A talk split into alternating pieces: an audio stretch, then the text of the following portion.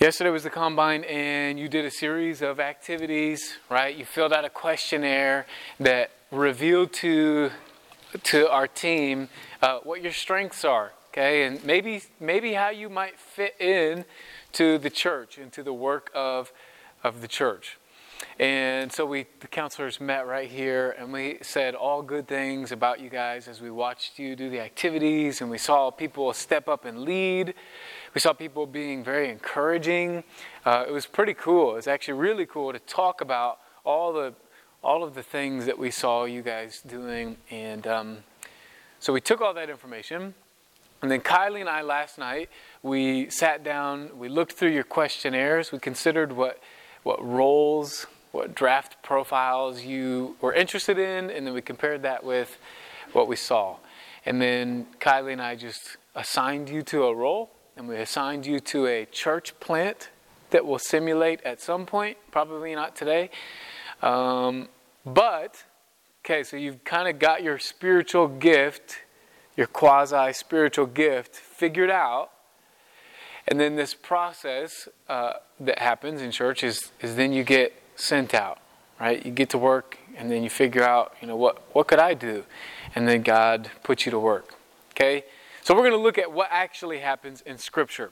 Okay, um, we're going to look at a key Bible passage, Acts 13, that shows us what it looks like to be placed on, let's say, a church planting team. Now, it may not look exactly like this every time. It may not be two people. It might be one guy who goes to Pakistan. It might be you get joined to a team later. It could look all different ways, but we're going to look at what the Bible says about being sent. Um, uh, as a church planter or as a, as a missionary. So, Acts chapter 13, verses 1 through 5. Let's go ahead and read that. We'll see, we'll get eyes on the text. And then I'm going to pray again, if that's all right. Acts chapter 13, verse 1. Read with me here. Now, there were in the church that was at Antioch certain prophets and teachers, as Barnabas and Simeon, that was called Niger, and Lucius of Cyrene, and Manaen, which had been brought up with Herod the Tetrarch, and Saul. As they ministered to the Lord and fasted, the Holy Ghost said, Separate me, Barnabas and Saul, for the work whereunto I have called them. And when they had fasted and prayed and laid their hands on them, they sent them away. So they, being sent forth by the Holy Ghost, departed unto Seleucia, and from thence they sailed to Cyprus. And when they were at Salamis, they preached the word of God in the synagogues of the Jews, and they had also John to their minister. So let's pray. Father, I, um, we, we are thankful to be here. We're thankful to have your word. And we're thankful to have your word open together. God, I only want to hide behind your word this morning. I only want your word to go forth. I only want um, your precepts and your principles to be applied by your spirit God, we want you to meet with us, to speak to us from your word, to lead us this morning, to grow us, to, to change us, to conform us. God, to correct us where maybe we're um, erring in our thinking or erring in our actions. God, we want you to just be our Father this morning, and, and we want to respond to you as your children and just say, We submit to you, we submit to your word. God, we submit to your spirit. And there's no other viable option for us. I mean, that's all we want to do. And so, God, we just ask that you would help us um, to, to just have that receptive heart towards your word and, and give us grace, give us mercy to follow you. And we just ask it in Jesus' name. Amen. All right, so verse 1. We're going to just we're going to pick out some phrases in each of these verses, these five verses, and we'll drill down, okay? So, verse 1, the, fr- the phrase we're going to look at is now there were in the church that was at Antioch certain prophets and teachers. Okay, so they're at the home base. Antioch is the home base of the early church. It's like it's like um, where, where things were really happening and going, and from there, works were, were started. And so Antioch is, is the home base, and there's teachers, instructors, there's ministers, there's leadership in place there's deacons, there's all of the leaders that you might see in your local church. They're in place here at Antioch. But the question that, that I found myself asking is to what aim? And I sit in meetings with pastors and leaders fairly often, and we there's like lunch meetings, and there's um, evening meetings, and there's morning meetings, and there's all these meetings with all these leaders all the time. And every once in a while, I'm like, why? What are we doing? Like, why are we? What is all? What's the point of all of this? You know, because it's easy to just zone out. Like you're in a long meeting, and they're talking about something that has nothing to do with like youth ministry. So I'm just like, man, I just fell asleep with my eyes open, right? Okay, what's the point of leadership? What's the point of having pastors and elders? Why don't we just go at it and go do the work? Right? What's the point? Well, the Bible has a very clear purpose for leaders being put in place and for pastors and elders and leaders at your churches right now. God has a purpose for it. And you see it in Ephesians chapter 4, verses 11 and 12. This is why you have Josh. This is why you have the counselors, the helpers, the adults in this room. This is why you have leadership. It says, and he gave some. God gave to some people, he gave them apostles, he gave to some people prophets, and some evangelists, and some, here it is, pastors and teachers. God gave us pastors and teachers. Okay, why? For the perfecting of the saints so that we would be perfected, that we would be matured, that we would grow up. Pastors are for us to grow up, okay? For the perfecting of the saints, for the work of the ministry. Leaders lead us through ministry and into ministry. And for the edifying of the body of Christ. Leaders are to build you up. So here's what you should know Here's what I should know. There's a structure in place that you can see in Hebrews 13 7 and Acts 20, verse 28.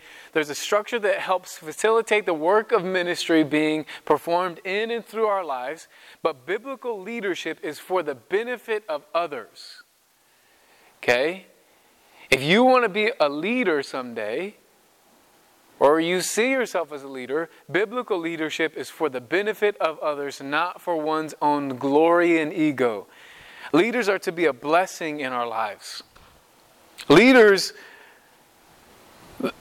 they're called to serve you. So if you're going to be a leader, that's a call to serve as much as it is a call to lead. So, leaders, can I tell you, you are called to be a blessing in the lives of these students, not just a ruler.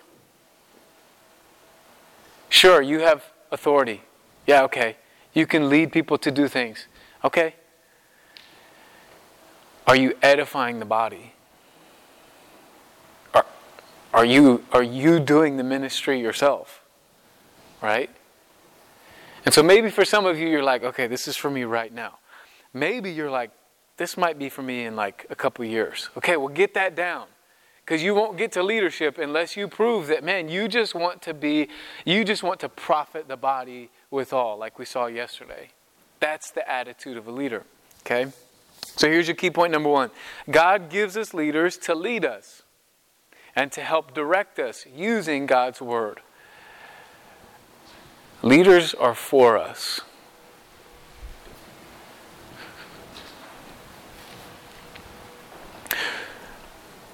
So as you're getting that down, it makes me think. I, I personally don't like to.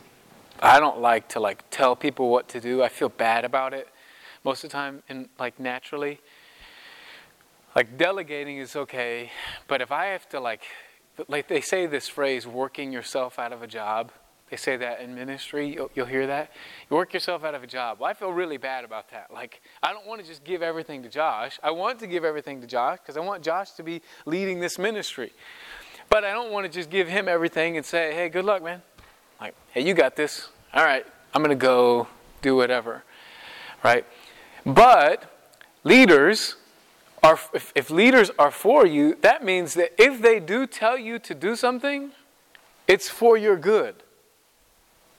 Does that make sense? You can rest assured that the leaders in, in this room I know the people, the adults in this room, well enough to know that they're not going to tell you to do something unless they are 100% convinced it is for your benefit, M- more than it is for their benefit. You with me? Okay, verse 2. It says, As they ministered, these leaders, the church, as they ministered to the Lord and fasted, the Holy Ghost said, Separate me, Barnabas and Saul, for the work whereunto I have called them. So the church and its leadership is serving, they're being sanctified, they're being set apart, and they're ministering, they're doing the work. The work of God is being done in and through the life of the church, through these men. Okay, so there's fruit and there's maturity at this home church. And it's all done in the midst of trials and tribulations that you can see throughout the book of Acts. You can see just a chapter, a chapter prior, uh, they're, called, they're called Christians first at Antioch. And that's like a, a derogatory term. They're being persecuted. There's a, there was a, a person on social media that was like threatening to come protest Mission Focus this year. Now they have to be really determined to come out and he, in, into this weather and protest. But there's people in your churches whether you're midtown or not, that they want to they want to afflict and to to distract the work that's happening here. Right? That's how real church should kind of look, right? Because there is there is an objective and there is an enemy, and the enemy is working against the objective of the Lord. With me? So they're fruitful in Antioch amidst the persecution, but in the midst of this service and, and suffering, God calls for these men, Saul and Barnabas, or Paul and Barnabas, he calls for these men who were being used by God in Antioch, and he calls for them to be sent. And so we see this type of thing happening more and more here at Midtown. So there's some like light affliction, but then you see men James Fife, Mark Schaefer, Dan Renault, Mike Renault, Andrew Ong. You see these men who are being called out of the ministry they're in, the fruitfulness that they're in, out to be sent to something different.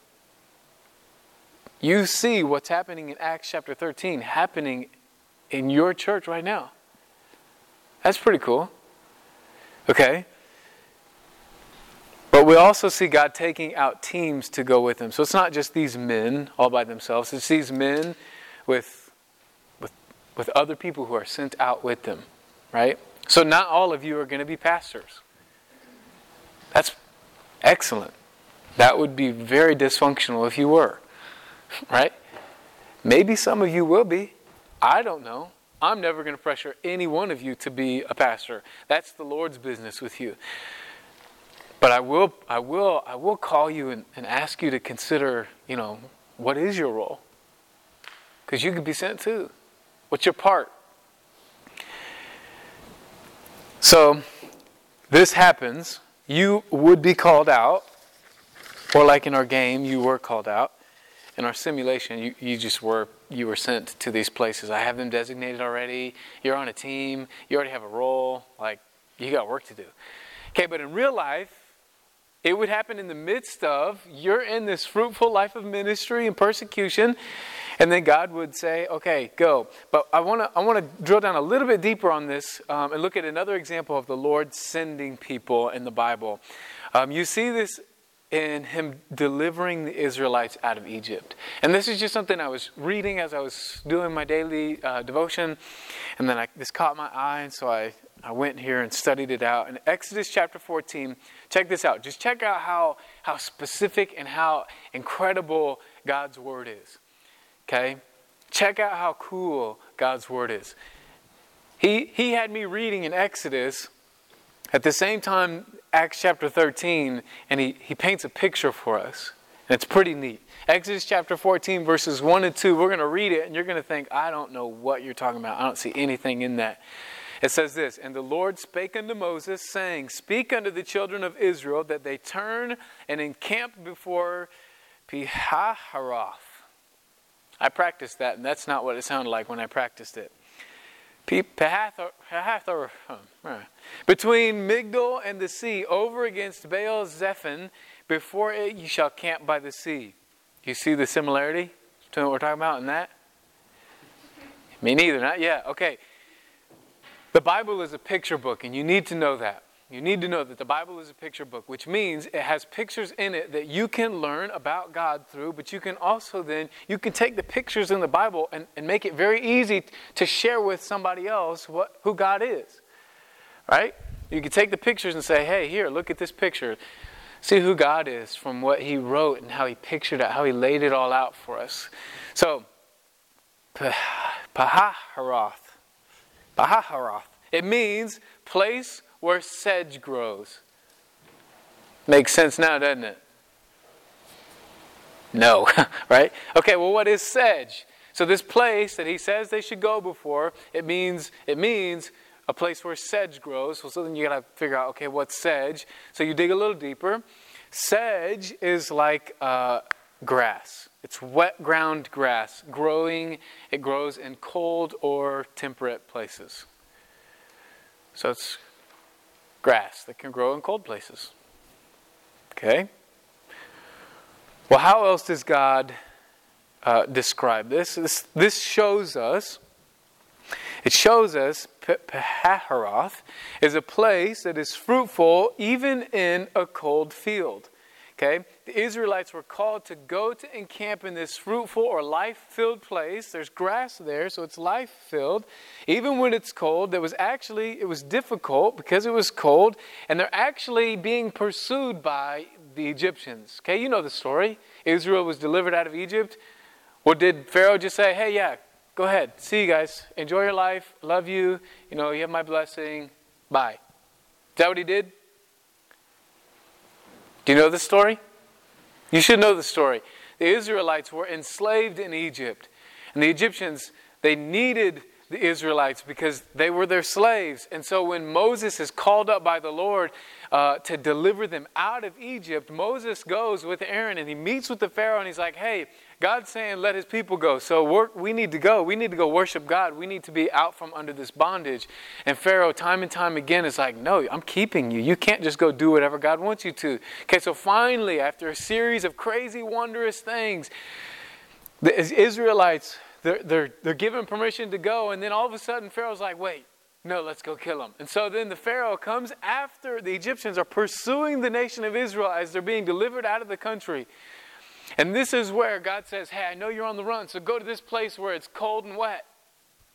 But there's grass, there's fruit, there's life there. Okay? Let's look at how else he describes it. He says it's between Migdol and the sea. Now, Migdol means tower. Okay, so they're in a cold place, that there's still fruit, there's still life. It's a hard place, but there's still life. But it's, but it's between Migdol, which is a fortified city of Egypt, it's Egypt being a picture of the world. It's cold. It's in the world. It's by the world. Do you know that do you know that Egypt is a picture of the world in your Bible? Hey, wake up. Stay with me. I know it's New Year's. I know. I know. But God might have something for you. Okay? You don't want to miss that. Don't miss that. Do you know that the world only wants to make you feel safe and apathetic, it's a fortified city. They just want you to feel comfortable and at ease, apathetic, don't really worry about anything. Don't have a burden for like the loss or anything. Just like you you just you do your thing. Or a fortified city, you could look at it the other way, or the world is always just trying to to trap you it's always trying to keep you enslaved. It's always trying to keep you tied down and addicted to something. All right? Be addicted to the, to the latest fad. Be addicted to whatever it is. It wants to keep you chained down so that you can't be liberated to go do whatever God might have you to do. Is this making sense? Okay, it continues. It's over against Baal Zephon. Okay, what does that mean? That means Lord of the North. Ooh. Everybody say, ooh. Okay, that's actually a demon god in Egypt. So that is kind of, uh, right? Creepy. So they're, they're in a cold place where there's life. They're next to the world, and then there's, and then there's the devil. Oh, man. And you know that the devil is on the prowl. to destroy any ministry and momentum that we might have. 1 Peter 5 8 says, Be sober, be vigilant, because your adversary, the devil, as a roaring lion, walketh about, seeking whom he may devour. Sure, he might be looking to devour your life. Yeah, okay. You know what he really is after? He's after that spiritual life that might be coming in you or out through you. That's what he's looking to devour. So we see ourselves, we see the church in Antioch, ourselves as well, but we see the church in Antioch similar to the nation of Israel as they're about to be they're about to be fully delivered out of Egypt. And they're set aside just about just before Moses is going to split the Red Sea. Just before something amazing is going to happen. They're in a cold, worldly, devil infested, devil worshiping place, and there's still life there. So they're primed, they're prepped for God to do something mighty for them. So, similarly, the work is being done in Antioch in Acts chapter 13. And this is happening naturally in the midst of trials and tribulations, in the midst of sacrifice and hardship. And God interjects in the midst of this work and calls Paul and Barnabas to be sent. So here's the key point. This is what I'm getting at. Healthy reproduction always happens in the midst of life and ministry and sacrifice. Church planting doesn't happen in a vacuum. It's not something we all muster up. We have a conference and we say, we're going we're going to plant these churches now. That's not how it works. So if you want to be a church planter, if you want to be like sent from God to a place it's going to it's going to look like you getting your hands dirty here right now. Does that make sense? And it's going to be hard. But it's going to be fruitful. And then God's going to see, oh, this person's fruitful. Mike Renault is fruitful. Oh, he's got to go. Oh, Adam and Heidi, fruitful? Tuh, they got to go. I got work for them to do. Okay, verse 3. Let's keep moving. And when they had fasted and prayed and laid their hands on them, they sent them away. So they, being sent forth by the Holy Ghost, departed unto Seleucia, and from thence they sailed to Cyprus. So they're sent away from the home base. God says, I want those ones. They're in the midst of trials, they're in the midst of, of working hard. I want them. It's time for them to go. So then the church is like, okay, Lord, yep, we see it. And they send them away and they're gone. You know who's not here tonight or this morning? You know who, who's not here? Adam and Heidi. Ah, that stinks. They weren't here last year either. You know why? Because they were prepping to go. And then they went. And now they're not here. And that's sad. Because I like them. And they mean something to us, right? You know who's not here? Tobiah. Isabel. Dude. Those people are sweet. God said, perfect. They got to go. Whew. That's hardcore, man. I want to be hardcore like Tobiah. I don't know about you. I want to. Let me tell you this. They get sent away, these Saul and Barnabas. They get sent away from the home base where the work is getting done, there's momentum in ministry, there's friends and family, there's familiarity, right? And all of a sudden, all that's gone. Adam, Adam and I, um, we don't talk as often as we probably should, just because I'm not a good friend to him. But the last time we talked, uh, we talked through just how life was going. Man, how is how are things in Boston? He's been there for a few months now. Um, there's fruit in Boston, I know that, and so we're just catching up, just seeing how life is going. And he was explaining to me how hard it is. It's just really hard to serve, to minister, to work a full time job, to bond with the team that he never he had never really ministered with? Like if you're in this group and then you get sent, things are totally different. Like if you're in a ministry, maybe Brandon is your pastor, and then you go to do another ministry, you're sent to go be part of another ministry. Maybe you're sent to be in youth ministry. It's totally different. And it takes a lot of adjusting because you're out of familiarity. Adam is in Boston, and he and I were super tight. I mean, we met often. We shared the exact same heart for, for the ministry. And then all of a sudden, boom, he's got to restart that bonding process with Mike. Is this making sense? But here's what makes all the difference. It's it's it's harder work than he even anticipated. He said, "This is I was not this this is like totally different. I was expecting to work hard, but there's things that I just was not anticipating." But here's what makes it worth it. He knows for a fact, and so do I, that God sent him. That God did it. That he didn't do it, that I didn't do it, that God did it. It was very abundantly clear. Like I can tell you conversations we had that were only, like they were divinely appointed by God. Like the first time when, when we, when he told me he was thinking about praying about going to Boston, we were hanging out. We met up. I was planning to tell him, listen, bro, I'm praying about going to Boston. I was going to tell him that. But he beat me to it. We were sitting there, we were playing darts. Which I never played darts, but we were playing darts for whatever reason. And he was like, So I'm praying about going to Boston. And I was like, What? like, hold on, that was what that was my line. Like, what are you doing? You know? And I knew it. I knew God was just preparing my heart to give way for his heart to do that. I just knew that God was lining things up so that I saw the vision, so I saw exactly what God was doing in Adam's life, and then boom, he's out. God very clearly sent Adam, and Adam knew it, right?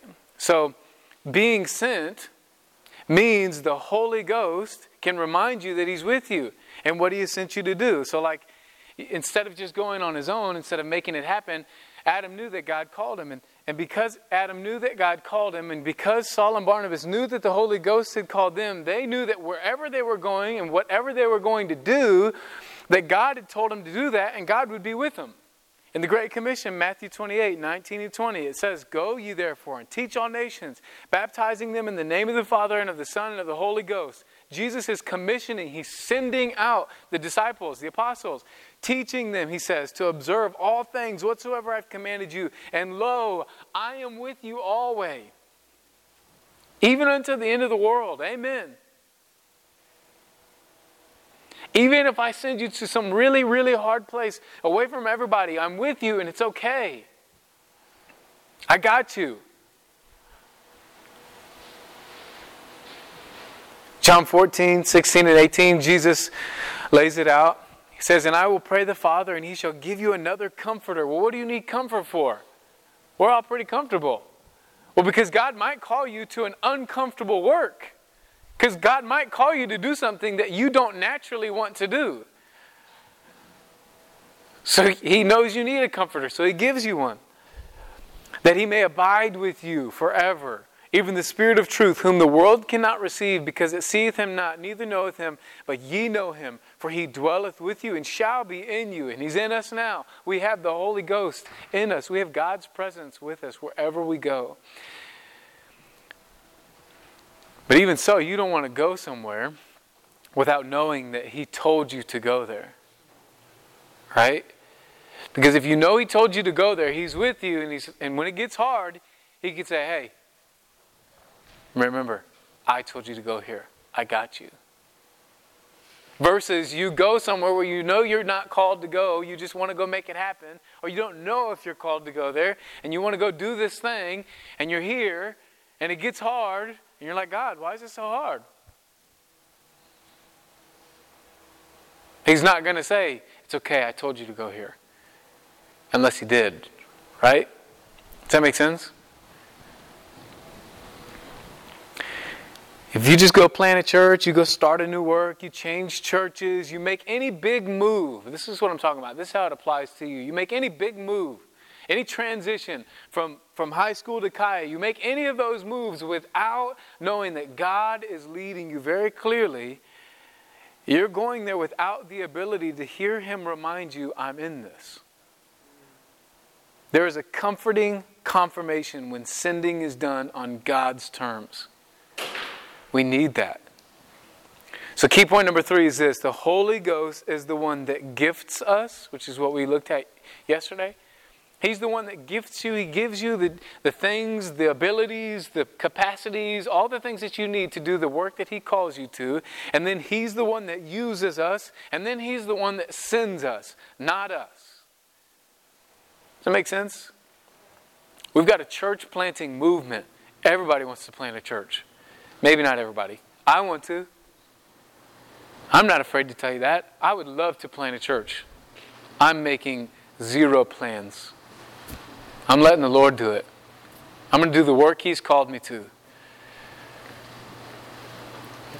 But maybe you want to maybe you want to plant a church. Maybe you want to be a part of a church plant. Man, let's wait on the Lord. Let's let Him do that. Verse 4. We're getting toward the end here. It says in verse 4 And when they were at Salamis, is that how you say that?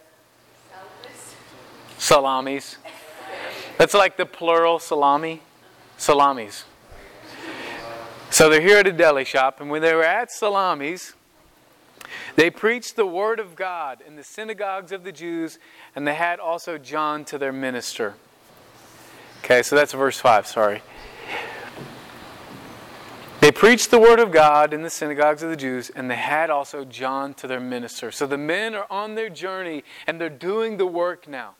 They've been sent. And the work is to preach the word of God and to make disciples. Right? So we're going to make this really applicable to all of you now. Okay? Here's, here's instructions. Here's, here's the verses that tell us what the work of God is in, in church planting. It's to preach the word. Be instant in season, out of season, reprove, rebuke, exhort with all long suffering and doctrine. In other words, always be ready to tell people what God has told you. Always be ready, which means hear from God. Have a quiet time. Have a daily devotion. Know what God is doing in your heart, how He's leading you, what, he, what, he's, what He's said to you to comfort your heart, to comfort and calm your anxiety. Know what God has said about your depression. Know what God says about you and your life so that whenever you need to, whenever you have an opportunity, you can speak that to someone else. You don't have to get up here and write a formal thing and, you know, do the whole thing. You can be sitting in your Zoom class and you see an open door and you're ready to speak God's word, to preach the gospel. Okay, and then the other thing is 2 Timothy 2 2. Hear this with fresh ears with me. And the things that thou hast heard of me among many witnesses, the same commit thou to faithful men, who shall be able to teach others also. So you get a word from the Lord. God speaks to you at Mission Focus God speaks to you um, through your mentor, through your discipler. Well, do that same thing to someone else. Now, what's that look like? Let me ask you a couple questions, okay, about the text. John is with, with Paul, with Saul, with Paul and Barnabas. John is with them. And he's, it says, to their minister. What does that mean? Tell me what that means. Real question student. Give me a student who would be so bold to say, I think John being to the minister of Paul and Barnabas means what?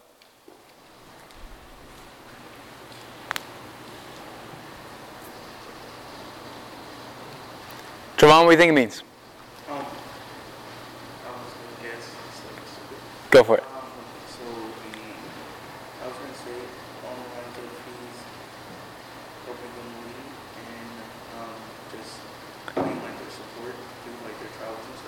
Yeah, that's great. He's being their support in their travels. He's there to help them to lead. Yeah. Okay, so that's a that's that's pretty much it right there. Okay? That means John is there to serve Paul and Barnabas. Okay, well let me ask you a question. Is John discipling Paul and Barnabas? Or, or are they discipling John? This is a little bit of quiz to see how well you know the character John in your Bible. Who's leading? Paul and Barnabas or John? What do you think, Isaac? Paul and Barnabas are, right? So wait, wait, wait, wait, wait. I just got done saying that your leaders are supposed to benefit you, but now all of a sudden I'm saying, okay, but John was actually following these leaders and he was there to serve them. Okay. Let me ask you another question. Does Sunday morning and Tuesday evening, this is maybe more for midtowners, if you're if you're a youth in another church and you have a youth service, insert that time in your mind. So Sunday morning and Tuesday evening make up the only time you are receiving or giving the word of God or preaching the gospel. Maybe you just think to yourself, is that the only time you receive the Word of God or you give the Word of God? Is that the only time that that transmission of Bible comes in and out of your life? What, what's happening is here is John was with Paul and Barnabas to minister to them. He was there to simply serve these guys as they served others, as they ministered to others. He was a young man following around these elders, buying in and carrying the water with them. He was learning servant leadership with them.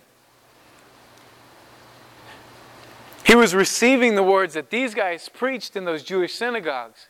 He was sitting there while they preached. He's probably holding their jackets, all right? And they're preaching. And he's just taking it in.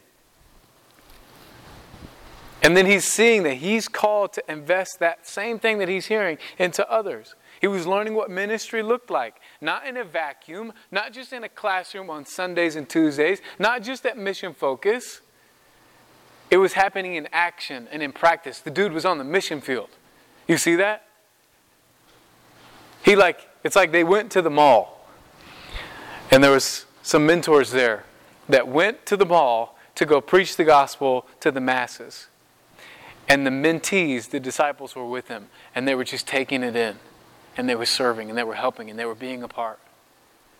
Does that make sense? It didn't just happen on Sunday service, it happened as they shared life and a ministry of the gospel together.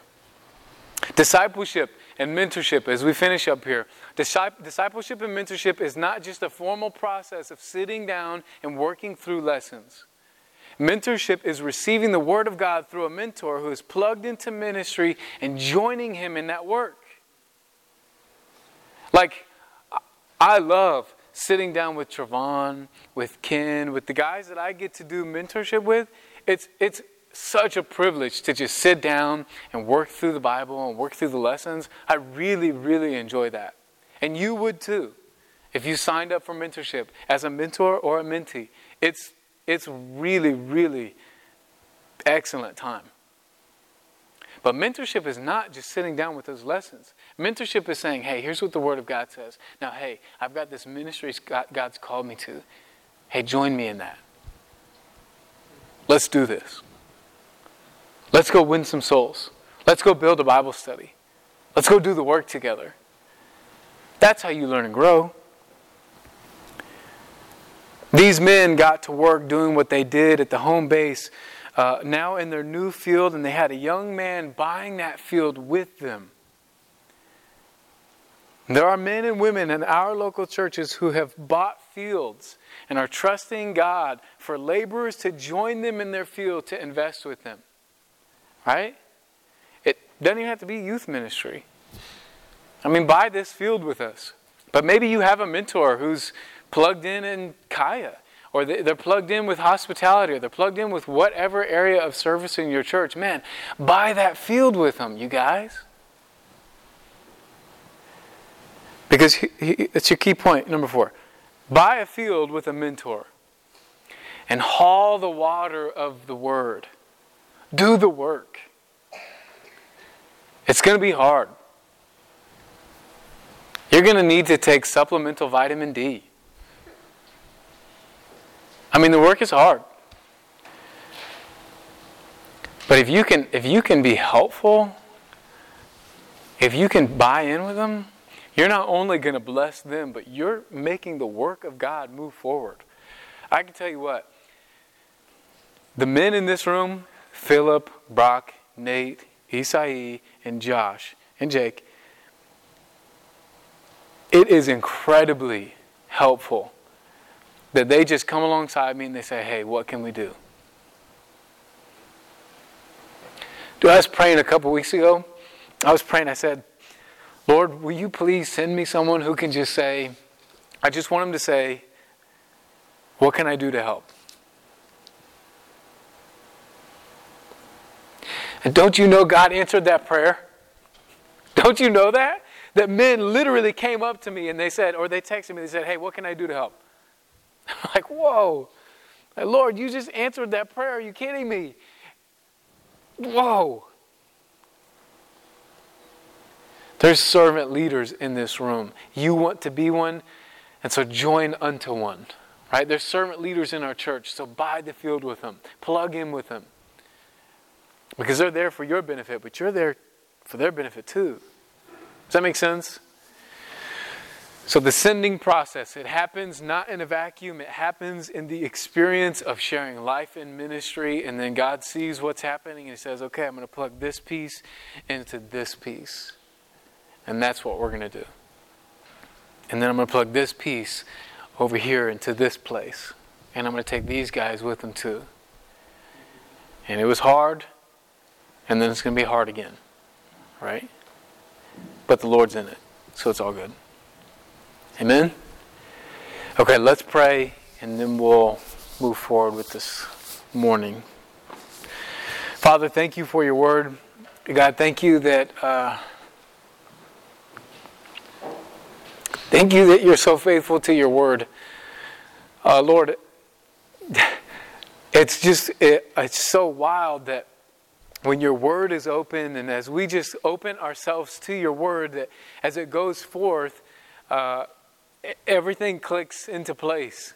I felt like, um, I felt like the message was disjointed as, as I was working through it, and I didn't really see how things um, clicked and made sense. But God, as as we worked through it, uh, Lord, it worked through us and, and it, it, began to um, connect dots for me. And, and I pray that it did for, for all of us. That God, your word is effectual, that we would have faith to believe it. Uh, we know your word works. We just know that our faith is weak.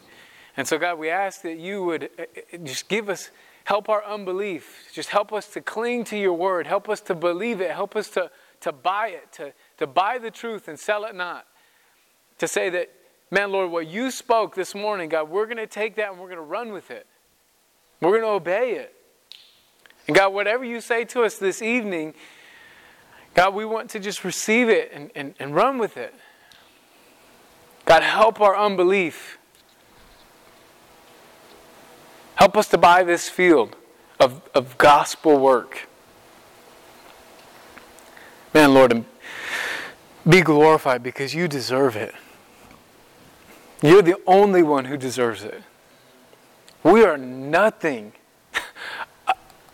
It's so great how incapable we are and how like how insufficient we are for this work. But God, how sufficient you are.